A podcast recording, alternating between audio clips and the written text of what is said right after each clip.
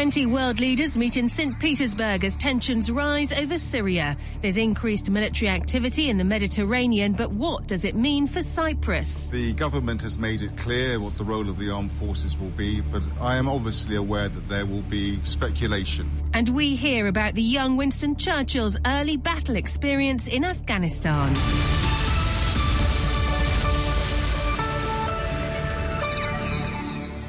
I'm Claire Sadler, standing in for Kate Chabot. World leaders have gathered in St. Petersburg for the annual G20 summit. Officially, Syria is not on the agenda, but leaders will be discussing it on the sidelines. President Obama is meeting his French counterpart, but won't be meeting David Cameron. I'm joined by the Daily Telegraph's defence editor, Con Coughlin, and BFBS defence analyst, Christopher Lee. Con, first of all, welcome to SitRep. A pleasure to be with you. Good to have you. We're on a, a, week on now from the Commons vote in Syria, which really has left the British Prime Minister rather on the sidelines today in St. Petersburg. Do you think that's the case? I think it is. It's. Um, I think Mr. Cameron in St. Petersburg is paying the price really for last week's vote. Um, in, in Prime Minister's questions yesterday in the Commons, he reiterated that whatever happens now, Britain won't be taking part in any military action against Syria. So, as Syria is the main issue at the G20 summit, um, he's rather left on the sidelines. Uh, President Obama's cancelled his bilateral talks with the Prime Minister to meet the French President, which must hurt Mr. Cameron a great deal. Um, and Mr. And Mr. Putin and Mr. Obama are also focusing on this issue. So uh, you really wonder what Mr. Cameron's doing there in the first place. Yes, Christopher Lee, as uh, as Con said there, Obama's going to be talking to Hollande, but not to Cameron. Do you think that matters? It doesn't at the moment. It doesn't matter at all. And the reason for this is, I mean, he Obama especially what people are saying, you know, the special relationship. Well, you know, that's forget it now after the Commons vote. Not so. Um, when they need each other, then that's when it does matter. At the moment, they do not need each other. The other part of this is that uh, is that Prime Minister Cameron has made it very, very clear uh, Britain's not going to fire any missiles in this thing, mm. um, but he is still providing intelligence. That hasn't broken down. The, the, the two way street intelligence between CIA, NSA in Washington, and the other 14 agencies probably, and then with uh, GCHQ in the United Kingdom, with MI6, with the contacts with the oil companies where you get the best intelligence from, and also from Israel. That sticks. He doesn't need to talk to him at the moment. He does need to talk to Hollande because Hollande wants it, and he is going around saying we're the best people in Europe at the moment, and we are your true friends. And Hollande, crikey, he needs he needs he needs a result here, and Obama will give it to him just from the just from the photo call. Obama's going to be talking to Hollande. Who else is going to be talking behind the scenes? Do we know? Well, if you've got, when I mean, when you look, for example, the Germans, Germans are there. They're saying we're not going to get involved militarily. Um, the other people that are, are important are the ones that would actually support America, probably in the uh, probably in the region, so they can actually sort of give their voices. But most importantly, really is in the United Nations in the Security Council, and it's a shifting Security Council apart from the, the uh, apart from the permanent members of it. And so these are the people that he's going to talk to, but he ain't going to brief them. He's not going to say, right, here's the intelligence picture, and this is the, these are the targets we're going to go for. I actually don't believe the American president knows which targets they're going to go for yet. This is he's got ages before Congress is going to put this mm. together. You know, the Senate's got to put it together yet. The House doesn't actually meet again until next week. Any targets that he might have had when he said uh, orig- uh, originally, you know, that the line has been crossed, they've probably been shifted. I mean, if you were going to stockpile a, a, chemical warfare target, what would you do? You'd probably stick it in a playground and, and make truancy uh, a capital offence. America's got a problem just in their targeting process. Uh, Con uh, Christopher there was was uh, saying about the US. What can the what can the US achieve? It, it, goes to the full Senate vote next week. Do we think it's going to get through? Well, I'd like actually to take issue with Chris uh, over, over this issue of it not really mattering that we're not taking part. I think it does actually. I think the reason that we had the vote last week and we were rushed into getting the vote, uh, having the vote rather, was that Obama wanted some allies on his side to give him the diplomatic cover for this action. Uh, and we are what, what, the Americans like about the British is we always deliver. I mean, the French say they're going to do something, but what they actually do is another matter. So um, we'll have to see how that works out. But the, but the you know, look, looking forward to you know, what's what might come out of G20. I mean, I personally think it's really important that uh, Barack Obama gets out of this great sulk he's got with uh, President Putin, and the two of them actually get together because the the one the one thing, the one dynamic that is holding up an international response in Syria is uh, the, the Russians, and if if Barack Obama and Putin can find some common grounds on how to deal with the Syrian crisis, then we can really start to move forward and even get a UN resolution. President Putin has, of course, hinted he might support military action against Syria if the chemical weapons attacks were proved. That seems to be the key thing. But what exactly does that mean, Christopher? Um, it, it, who's going to prove it? Uh, if if the Americans say to Putin, well, you know, here, here's the NSA, CIA, etc., this is all our intelligence report, our analysis, etc., that's not what Putin's looking for. When Putin says, if it is proved, if there is evidence, for example, he's talking about his own intelligence systems. Mm. These are the people that have actually, he, he, believe, he goes with what they say. I mean, he would never believe anything the Americans gave him, just as the Americans would never give you anything that the Russians uh, uh, would give him. The important thing when it comes to the Security Council, and this is you know, everything that Putin has said is all, always qualified. It's got to have UN backing. UN backing actually, means, in his mind, a resolution from the Security Council. Well, the worst he could do is oppose it, and so veto it, which the Chinese might do, or he could uh, uh, uh, abstain in, in a vote there. And, you know, Con's right, these two guys have really got together. What they don't actually have to say very much all they have to do is publicly not disagree, and then you can go to the next stage. The difficulty is, State Department, for example, certainly yesterday when I was talking to them, simply said, well, we're still working out what that next stage might be. Now, they've got a bit of time because Congress is giving them time, or on the process is giving time, but exactly what do they mean by that next stage? And that's very important, and they're certainly quite different what the, the, the Americans mean, and what the Russians mean, and what the Germans mean, the Turks mean, the Saudis mean, Qataris mean, Israelis mean, the Lebanese mean, uh, the Jordanians mean, and the mm. Iraqis mean. And you can go on. Everybody's got a view, but divided roughly into two camps. America on one side, Russia on the other side, you know, proxy argument. Okay, Christopher, thank you very much. Now let's move on.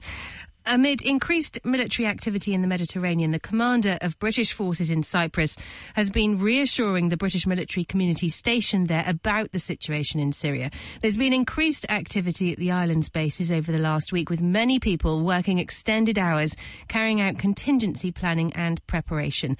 Well, BFBS reporter Carla Prater joins us now from Akrotiri. Carla, you've spoken to Major General Richard Cripwell. What did he have to say?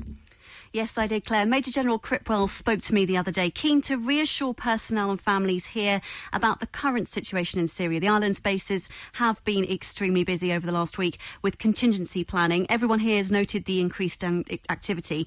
Personnel have been working longer hours, and at the headquarters in Episcopi, many staff were called in over the weekend responding to those developments. The commander of British Forces Cyprus acknowledged this was a period of heightened tension, but he told me they're taking things one step at a time. The government has made it clear what the role of the armed forces will be, but I am obviously aware that there will be speculation. Uh, my job is to make sure that we are prepared for whatever is asked for us, and that has been the focus of our work over the last week. My message to everyone is one of reassurance and thanks. I know people have suffered uh, some disruption in the way in which they go about their lives, and we are doing our best to make sure that the impact on individuals and their families is minimized as much as we can. So, what sort of activity has been going on then in Cyprus? Well, as we know, before the UK voted against military action, six Typhoons, two TriStar refueling aircraft, and one E3D Sentry arrived at RAF Akrotiri, brought in last week as a precautionary measure. It was made clear these would not be used in any action against Syria, but were simply here for defensive purposes. The activity on the runway has caught the attention of the local media quite a bit, with lots of comings and goings. Some of it has caused a bit of confusion. For example, the Typhoons were scrambled to respond to an unidentified plane on Monday, which was found to be flying legally but the sight of them in the sky caused lots of local interest. The Commander of British Forces here is making sure that despite increased movements like this, services in and out of Cyprus are still running, including the trooper and the air bridge to Afghanistan, which are working normally. What is important to me is to um, help people to realise that our principal job of supporting UK operations around the world carries on as normal and that we are just as focused on that as we are on anything else. So finally, Carla, what's the mood like there on the base? Have you experienced anything like this before? Well, I wasn't on island during Op to really compare it, but certainly people are very busy right now. Exercises have been cancelled, and the camp is full with all the additional personnel which have been sent here over the last week. But people are still carrying on as normal, or trying to. The kids went back to school this week, and there are still sports events and families' days going on, perhaps providing the light relief that everyone needs right now. People have been working round the clock with these extra taskings. Many are waiting to see what happens next week in the US to see just how busy this corner of the world is going to get. Okay, BFBS report reporter Carla Prater. Thanks for joining us. Well, Christopher, earlier this week, US General Jack Keane said Britain and the US are still working together and that US ground attack aircraft will use Cyprus. Is he right? Um, let's put him in perspective. He was Vice Chief of uh, Staff, or the Chiefs of Staff in, in Washington. He made his name in Iraq. Uh, he is now officially retired, has been for a bit. Um, his briefings that he's getting at the Pentagon, he says, and I've spoken to him, he says the word is that if necessary, American aircraft can use Cyprus, and that nobody is querying that, and that's cleared with London. In other words, London is on board as far as it can be with the parliamentary vote that, that took place. The other thing is, I mean, for example, uh, many, many, many people don't sort of seem to forget, it's very important that there is an ELINT element in Cyprus, uh, electronic in- intelligence gathering mm-hmm. uh, in Cyprus. And that becomes very important. And the consequences and, and, and, the analysis from that, or even the raw material, will be shared with the Americans, We're bound to be shared with the Americans. This really raises that question about where the line is drawn. Cameron has said that we won't take part militarily, but, uh, you know, what's the uh, what is the line? Con, I think you're still with us. What what what's your thoughts? Where where's the line drawn when Cameron says won't take part militarily yet we're sharing uh, intelligence? Well, as Christopher's just intimated, uh, it's uh, it's a very grey area. I mean, clearly there will not be any British combat operations, no Typhoons, no cruise missiles, uh, but you know, the Americans and the British and our other NATO allies are used to working together, using bases, sharing resources, sharing intelligence. And I'd be very, very surprised if uh, that was broken up. Um, and I think the Americans would be very annoyed if there was a severe disruption to their normal uh, operational procedures, using British bases, etc. Okay, Con, thank you. Still to come, Churchill's first war. Con Coughlin's new book examines the former Prime Minister's time as a British soldier in Afghanistan. And the art of wargaming, why military commanders are still using maps, counters, and dice to play out imaginary battles. BFBS SITREP. Now, according to the United Nations, the exodus of refugees fleeing from Syria has become the worst humanitarian crisis in 20 years. In the past six months, numbers have doubled to 2 million, while inside Syria, a further 4.3 million people have been displaced. Con Coughlin, these figures are astonishing, aren't they? Yes, and I think this is one of the reasons why you know the G summit, uh, the G20 summit in St. Petersburg, really needs to focus on the Syrian issue and set aside political differences because it's not just the issue of know, the chemical weapon attack, who was responsible, what action should be taken.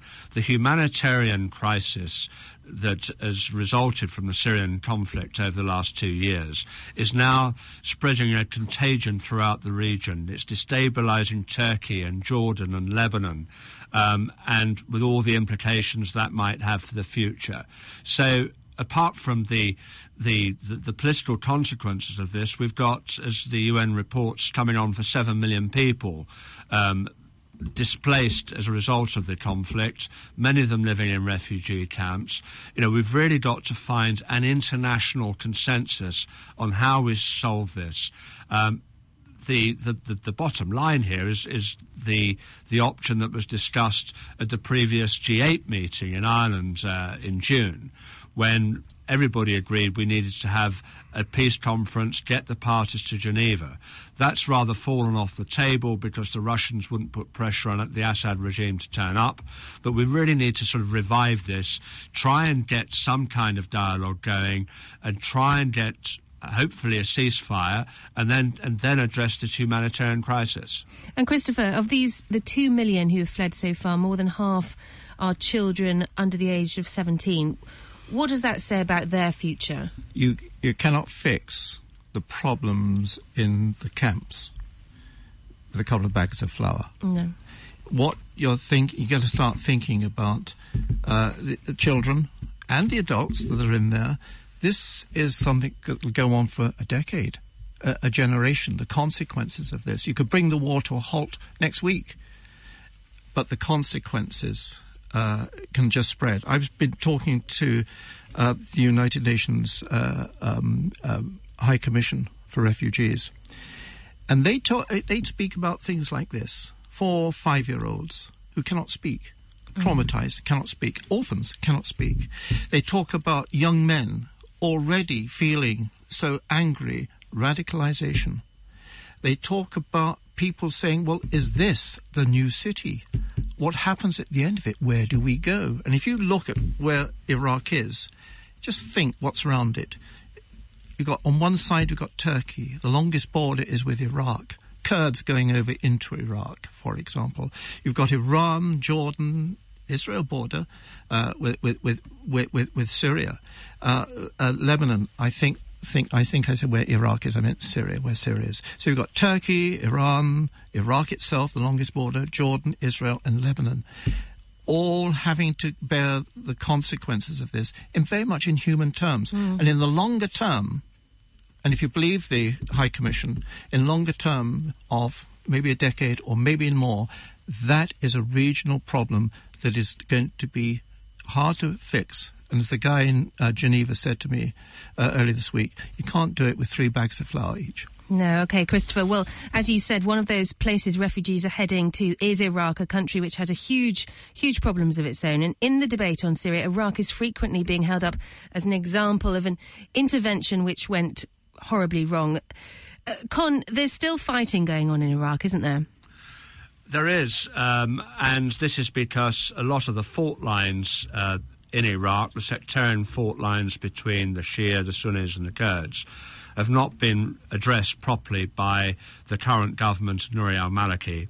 Um, when the Americans finally pulled out, um, they urged Mr. Maliki to have a proper uh, attempt to reintegrate um, the, the Sunnis back into the, uh, the, the, Iraqi establishment um, and also make, make similar overtures to Kurds. That hasn't happened. As a result, and, and the Iranian influence here is, is, is also manifest, you've, you've got um, an eruption of uh, sectarian violence, mainly between the Sunni and the Shia, but the Kurds are not uh, exempt from this. Um, and, you know, if we're not careful, we can see Iraq returning to the really bad days of 2006 when car bombs were basically a daily part of life in Iraq. So, Christopher, do you think Afghanistan could go the same way? Afghanistan. Um, Afghanistan is a difficult one because it's a totally different complex. If you look at uh, if you look at what's happening in Iraq, this year alone, 4,000 people killed, probably another 18,000 maimed. Last month, 850 people killed. Uh, July, 1,000 killed. These are big numbers. Big numbers because the system doesn't work at the moment, and you've got the largely as, as context, you know, the Shia Sunni uh, complex. But if you get to Afghanistan and you hear what the army was saying uh, this week, Lieutenant General John Lorimer's uh, r- r- report, uh, that the army can hack it, uh, it'll take time, um, but all is going well. he says they're a highly effective force. Do you uh, agree with that? I, I might agree with it's effective as it can be at this, this moment, but I wouldn't put the police as he does. I wouldn't put the police in it. I think the police, as a, as a, as a local security problem, is absolutely huge. Another problem with the policeman? Policeman goes home at night, and he has all the pressures and the influences because of that. This is BFBS SITREP. Now, Con Coughlin, who's been with us throughout the programme today, is the Daily Telegraph's defence editor. He spent three decades covering the world's major war zones, including the conflict in Afghanistan. And his latest book, Churchill's First War, has received some rave reviews. Prime Minister David Cameron was spotted reading it on his holiday. That must have brought a smile to your face, Con. It did, actually, uh, because the Prime Minister does not always agree uh, with what I write, as he mm-hmm. told me when I saw him in the summer. But, um, you know, all's fair in uh, war on politics. So tell us a little bit about the book and, and why you decided to write it. Well, I got the idea when I was in Afghanistan at the start of the counterinsurgency operation that uh, Generals David Petraeus and Stanley McChrystal uh, put together three or four years ago. Um, and I was interviewing them in Kabul and getting you know, the background to what they aim to do. And, and uh, McChrystal said to me, well, Con, you know, what we're doing today is no different really to what the British did in the 19th century, and it's all in Churchill's book, The Malakand Field Force, which of course you've read. And uh, so I said, yes, General, of course mm-hmm. I've read it. So uh, when I got back to London, I did have a look at uh, Churchill's first book. Uh, Churchill did a lot of his first things in Afghanistan or on the Afghan border in 1897, and writing his book was one of them. Um, and of course, the British were involved in their own counterinsurgency campaign against the tribesmen of the northwest frontier. Um, a lot of these tribes are linked to the tribes in Afghanistan. And basically, when you look at the modern campaign, and the, the, the, the, image that really strikes me is if you were to take a map of the CIA drone strikes against the tribal areas of northern Pakistan on the Afghan border, they correlate correlate directly to where young Winston fought in 1897. The same valleys, the same villages, the same tribes. Yeah, you point out that he was fighting the great great grandfathers of the Taliban that British forces have been facing today. But historically, why has Britain been so interested in controlling the borders with Afghanistan? Well, going back uh, to 1897, of course, we had the British Empire, uh, and we were terrified that the Russians would come into Afghanistan and threaten the northern borders of the British Empire. So, really, from the start of the uh, 19th century, uh, successive British governments became rather obsessed with Afghanistan. Uh, we had two, of course, disastrous wars uh, in the 1830s and 1880s. And after that, the British decided the best way to deal uh, with the border territory was to establish a border, the Durand Line, which exists to this day, which went right the way through uh, the Hindu Kush, separating, uh, arbitrarily separating villages, a bit like the the the uh, the the uh, border that the Israelis have built through the uh, uh, through the West Bank. we didn't do it with concrete; we did it with maps and pencils. But it inflamed the tribes so much so that by the late 1890s, uh, the Pathan tribes that that uh, historically control these areas were in revolt, and young Winston Churchill volunteered to go and fight with the British to. Uh, in punitive expeditions against the uh, tribes. And was he reporting to the Daily Telegraph in Afghanistan? Well, yes. When he first got up there, the uh, the brilliantly named General Bindon Blood General Blood was a family friend and had said to Churchill at a family function, you know, that if, if there is more trouble, you can come up and fight. But when Blood was appointed to command uh, the force, the Malakand Field Force, he had a full complement. So he said to Churchill, You can't come and fight, but why don't you come up as a newspaper correspondent? So he got a commission from the Daily Telegraph and went up there. But, but it, of course, in those days, it took some time to get up to the northwest frontier. And by the time he got there, the British had taken some quite significant casualties, and there was a place for a young subaltern. So uh, Churchill, as he says in his book, became a knight of pen and sword. So he wrote uh, dispatches for the Daily Telegraph and, and also fought. And he had some pretty hairy times. I mean, he came under fire, as he said, uh, 10 complete times and on three occasions came very close to being killed. He did. All right, thanks, Con. We're going to have to move on, but it's a it's an interesting read. Now, dozens of leading experts have been meeting in London to discuss the art of wargaming. Military commanders still routinely play out battles in advance to try to work out what might go wrong when it's all done for real. And as Will Inglis discovered, computers can still take a back seat to old-fashioned maps, counters, and even dice. Academics from the War Studies Department at King's College London aren't necessarily the people you might most associate with playing games. But despite perhaps a slight decline since the end of the Cold War, wargaming remains a key part of the strategist's toolkit. And the department has been hosting the UK's first gathering of dozens of professional wargamers. Even in an era when computer power reigns supreme elsewhere in defence, these players huddle around paper maps and tiny counters depicting formations, battleships, or air effects. It turns out that one such game, the Rapid Assessment Conflict Toolset, was only commissioned last year by the Ministry of Defence itself. Jeremy Smith of Cranfield University is one of its creators. The big advantage of the manual system is that you can very quickly uh, change it. So if somebody wants to do something a bit different in the middle of the study, and you want to, perhaps a commander wants to do a different tactic or use uh, um, some sort of, I don't know, information operation, some decoying or something, which a computer simulation can't handle. You just hadn't thought of it. In this, you can. You just simply generate a rule, you generate a bit of a change to the uh, the, uh, the numbers or something, and you can do it on the fly. The games being played here aren't about trying to predict the outcome of a battle but more about trying to identify the unknowns that could come into play on the real battlefield. Conference organiser and King's Professor Philip Sabin explains. Wargaming, because of its interaction and because it's trying to model the whole of the conflict, forces you to address these issues. Whereas if you're simply writing about the plan, you can ignore the parts that uh, are, are, awkward questions. Uh, wargaming forces you to face those awkward questions. And particularly to face what the enemy might do and what you could do back to them. Hunched over a map of Syria and surrounded by an inquisitive crowd is Tom Mouat, a serving British Army major and expert in conflict simulation at the Defence Academy. He explains his Matrix game, in which players put themselves in the shoes of the likes of Bashar al Assad. The best way to um, model the way people act is to use people. So, what we try and do is work out who the key actors are involved and then get people to role play. It's a technique that's being used part of, as part of a toolkit of techniques. And it's being used more and more because, of course, some of those very high level war games uh, tend to be what we call in the trade a, a bog sat, a bunch of guys sitting around a table.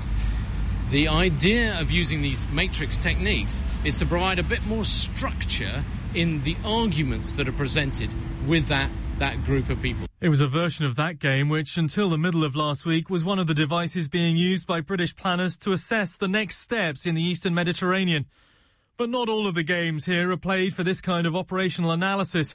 Defence scientists use them to evaluate how changing tactics at an individual or unit level can affect the bigger picture. And it's not just four star generals that use chess, drafts, or even risk to while away those winter evenings. Will Inglis reporting. Christopher, just before we go, a quick word on Trident. What did the Prime Minister have to say yesterday? Prime Minister's questions. Prime Minister was asked by a Tory who said, listen, can't we, let's stop messing around with these uh, Lib Dems of yours in the coalition. Why can't we simply get on with building Trident as it is, replacing it? Prime Minister said, I couldn't couldn't agree more. Wouldn't it be nice just to go and do that? In other words, there is no question in anybody's mind, and he said an elected Conservative government would do this. No question in anybody's mind, the Conservatives are determined to replace Trident with a similar system but up, up, updated. And a bit of a, a, kick in the teeth for Nick Clegg, a bit of a dig in the ribs for him, wasn't it? Oh, he doesn't mind. I mean, well, he doesn't mind. See, all three parties are saying we've got to replace the nuclear system. uh, Clegg is being pushed by his own people to come up with another system, maybe a cheaper system, uh, but nobody believes he'll get through. Okay, thanks, Christopher. Well, that's it for this week. Many thanks to the Telegraph's defence editor, Con Coughlin, and our own defence analyst, Christopher Lee. If you'd like to join the debate, we're on Twitter and you can tweet us at BFBS SitRep. SitRep's back at the same time next week, but for now, from me, Claire Sadler, thanks for listening and goodbye.